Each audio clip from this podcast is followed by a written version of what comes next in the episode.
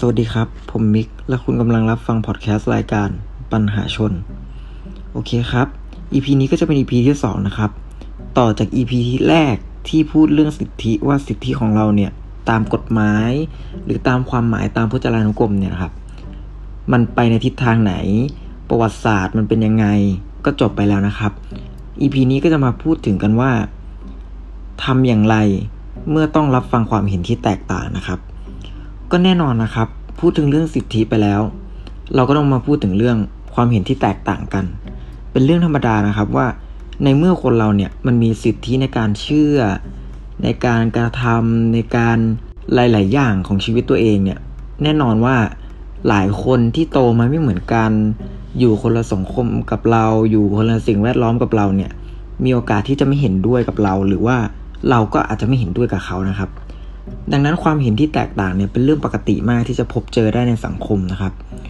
วันนี้ผมก็จะมารวบรวมกันว่า โอเค เมื่อมีความเห็นที่มันต่างกันแล้วเนี่ย เราจะจัดการกับมันยังไงดี เพื่อไม่ให้นำไปสู่การทะเลาะเบาแว้งกัน หลาย ๆ คนผมรู้ว่า โอเคมันมันคงเคยมีแหละคนที่ตัดเพื่อน เพราะว่าไม่เห็นด้วย หรือ การที่ไม่เห็นด้วยเรื่องการเมืองแล้วทะเลาะกันในครอบครัวอะไรอย่างเงี้ยนะครับ ผมก็คิดว่ามันคงมีเยอะเหมือนกันนะครับ อันนี้ก็จะรวบรวมมาให้ฟัง 2 บทความนะครับ หลักๆ บทความแรกนะครับ มาจาก Urban Confessional a Free Listening Movement นะครับ คือกลุ่มเนี้ยเขาเป็นกลุ่มที่เริ่มที่ LA นะครับ เป็นกลุ่มที่จะไปถือป้ายเขียนว่า Free Listening เป็นกลุ่มที่เปิดมาเพื่อ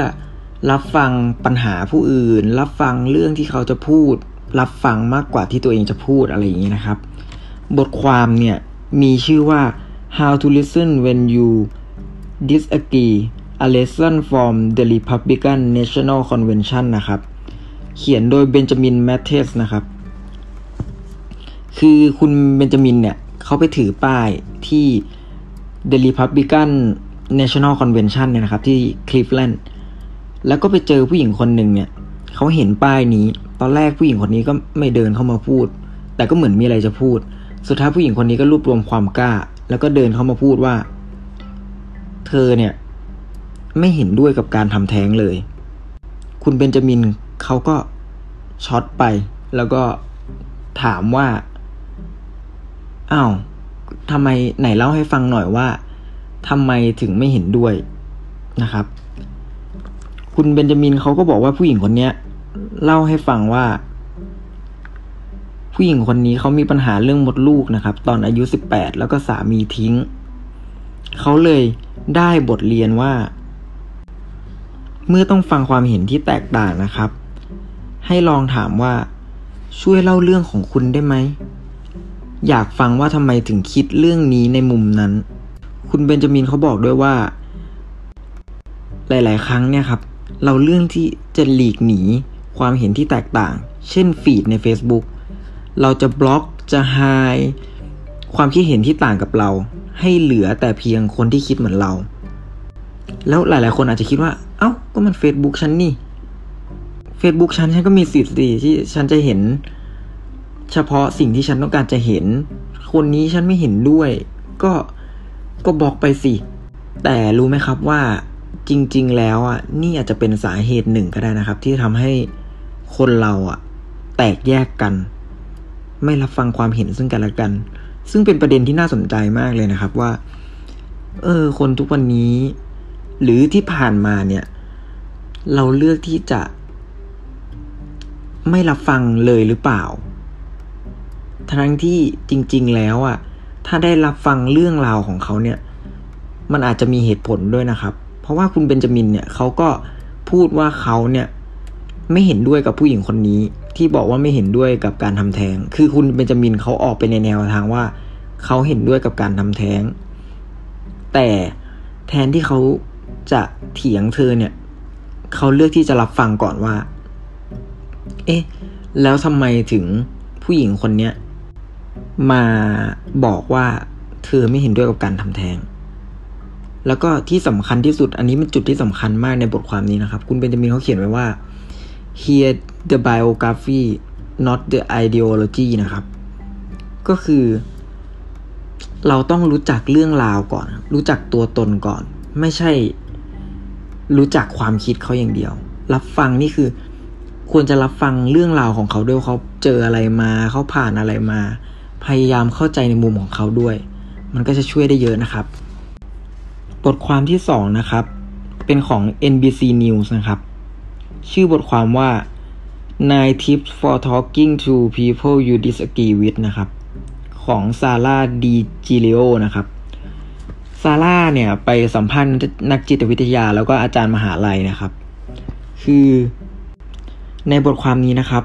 ซาร่าบอกว่าเรื่องบางเรื่องเนี่ย มันเป็นเรื่องอ่อนไหว เช่น การเมือง ศาสนา แต่เรื่องพวกนี้มันเป็นตัวตนของคนนะครับ ถ้าไม่คุยเรื่องพวกนี้เลยเนี่ย เราอาจจะไม่รู้จักคนคนนั้นจริง ๆ เลยก็ได้ หรือเราอาจจะไม่ไม่รู้จักกันจริง ๆ ถ้าเราไม่คุยกันเรื่องพวกนี้นะครับ ดังนั้นการหลีกเลี่ยงเรื่องพวกนี้มันอาจจะทำได้ไม่ตลอด พูดง่ายๆคือ ถ้าเราไปรู้จักใครเนี่ย เรามีโอกาสที่จะขัดแย้งทางความคิดกับเขาแน่นอนนะครับ เขาก็เลยเขียนทิปว่าถ้าเราเห็นต่างกันเนี่ย มี 9 ข้อที่ผมอ่านแล้วรู้สึกว่ามันเอฟเฟกตีฟมากเลยอยากมาแชร์ให้กับทุกๆคนฟังนะครับ คือหนึ่งคิดว่าควรค่าต่อการพูดต่อไหม ขยายก็คือ ก่อนที่จะให้บทสนทนาในเรื่องที่มันคิดเห็นไม่ตรงกันเนี่ย มันยาวไปมากกว่านี้ ให้คิดก่อนว่า เรื่องเนี้ยเป็นเรื่องที่สำคัญไหม สำคัญกับความสัมพันธ์หรือเปล่า ถ้ามันไม่สำคัญเนี่ย อาจจะโอเครับฟังแล้วก็ไม่ต้องแชร์ความคิดเห็นเราก็ได้อะไรเงี้ยนะครับ แต่ถ้ามันเป็นเรื่องที่สำคัญ มันก็จะมีข้อต่อๆไปที่เป็นข้อแนะนำของเขานะครับ ต่อมาเลยก็คือข้อ2นะครับ ข้อ 2 ก็คือ ถามก่อน ถามก่อนว่า ถ้ามันมีความเสี่ยงที่จะขัดแย้งกันเนี่ย ให้ถามก่อน เช่น ถ้าเกิดเรื่องเนี้ยดูแล้วเขา ไม่เห็นด้วยกับเรามากๆ แล้วเราจะเสนอมุมมองของเรา ถ้ามันหลีกเลี่ยงบทสนทนานี้ไม่ได้แล้วจริง ๆ เนี่ย ก็อาจจะถามก่อนว่า เอ้ย ถ้าฉันคิดแบบนี้ล่ะ มันมันจะโอเคไหมถ้าไม่โอเคก็โอเค ไม่พูดต่อก็ได้นะ รับฟังได้หรือเปล่าอะไรอย่างเงี้ยครับ ก็จะเป็นการที่แบบลดความเสี่ยงที่จะขัดแย้งกันได้ค่อนข้างเยอะนะครับ ข้อสาม พยายามทำตัวให้เป็นกลาง คือการเป็นกลางคือไม่ได้หมายความว่าเราจะต้องเป็นกลางคือเราไม่มีความคิดเห็นเป็นของตัวเองนะครับ คือเขาเขียนไว้ในบทความว่า ให้เปิดประเด็นด้วยความเป็นกลาง อย่าใส่ความอีกฝ่าย คืออย่าแบบไปตีว่าอีกฝ่ายเนี่ย ฉันไม่เห็นด้วยนะ พยายามเปิดประเด็นอะไรก็แล้วแต่เนี่ย ด้วยความเป็นกลาง จะดีกว่า เช่น ยกตัวอย่างเลยนะครับว่าสมมุติเราคิดว่าพักนี้เรื่อง A เนี่ยเขาทำดีมากและเขาแน่วแน่วแน่มาก ๆ ในแนวทางของเขานะครับ แต่เราเนี่ยไม่เห็นด้วยกับเรื่อง B เลยที่พักนี้ทำเราก็อาจจะพูดว่าเฮ้ยคือเรารู้นะว่าเรื่อง A เนี่ยพักนี้ดีมาก แต่ไม่เข้าใจเรื่อง B ของพักนี้เท่าไหร่เลย ดีกว่าที่จะพูดว่า ไม่เข้าใจเลยว่าพักนี้เนี่ย คิดเรื่องแบบเรื่อง B เนี่ย ได้ยังไง มันต่างกันนะครับ การพูดสองประโยคนี้ก็อยากให้ลองไป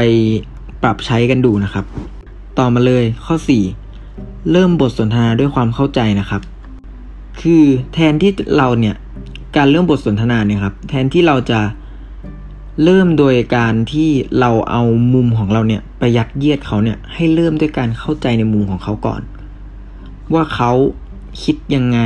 อะไรยังไง แทนที่จะไปเถียงเถียงเถียงเถียงเถียงแล้วก็ยัดเยียดความคิดของเราอย่างเดียวเนี่ย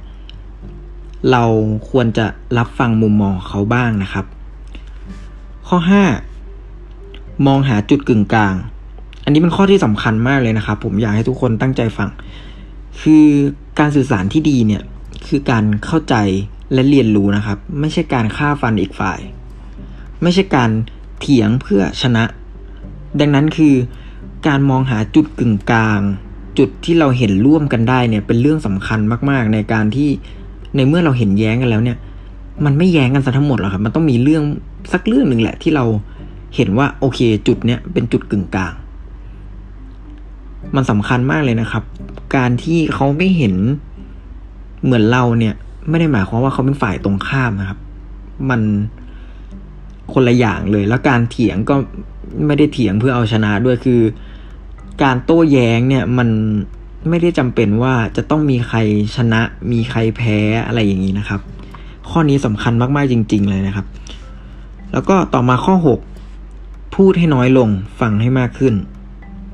ก็อันนี้ก็เป็นง่าย ๆนะครับ คือ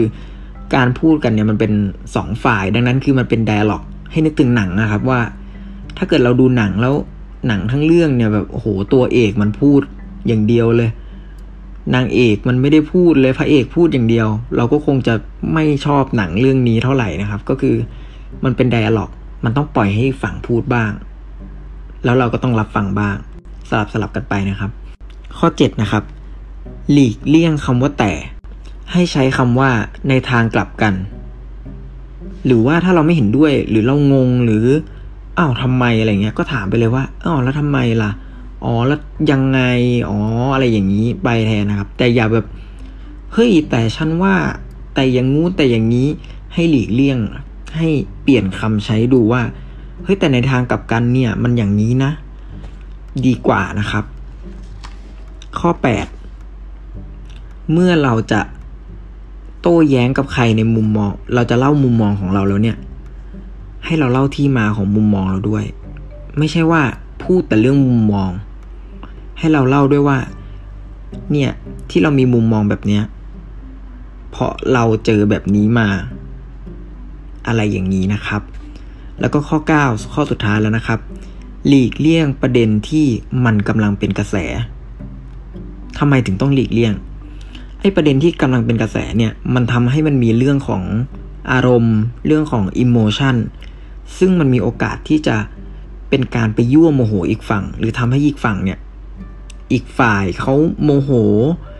เขาใช้อารมณ์กับเรานะครับ ดังนั้นคือการหลีกเลี่ยงเรื่องที่มันกำลังเป็นกระแสใหญ่เนี่ย ก็เป็นเรื่องที่ดีนะครับทำคือพยายามให้มันซาลงก่อน แล้วค่อย พูดคุยกัน มันจะได้พูดคุยกันอย่างเป็นกลาง พูดคุยกันอย่างเป็นกลางก็คือกลับไปที่ข้อ 3 นะครับ ก็อันนี้ก็จะเป็นบทความเล็กๆน้อยๆนะครับสองบทความที่ปัญหาชนเอามาฝากกันว่า เมื่อคุณต้องเจอความคิดเห็นที่มันต่างกันแล้วเนี่ย ถ้ามันหลีกเลี่ยงแบบไม่ได้เลยจริง ๆ ในเมื่อสิทธิเราก็มีสิทธิเขาก็มีแล้วมันหลีกเลี่ยงกันไม่ได้เนี่ย เราควรจะทำยังไงเพื่อหาจุดกึ่งกลางนะครับ แล้วก็เพื่อจะหลีกเลี่ยง การขัดแย้ง การตัดเพื่อน ตัดพ่อ ตัดแม่ ตัดพี่ ตัดอาตัดน้อง ก็ก็มาฝากกันไว้เท่านี้นะครับสำหรับวันนี้ก็สวัสดีครับ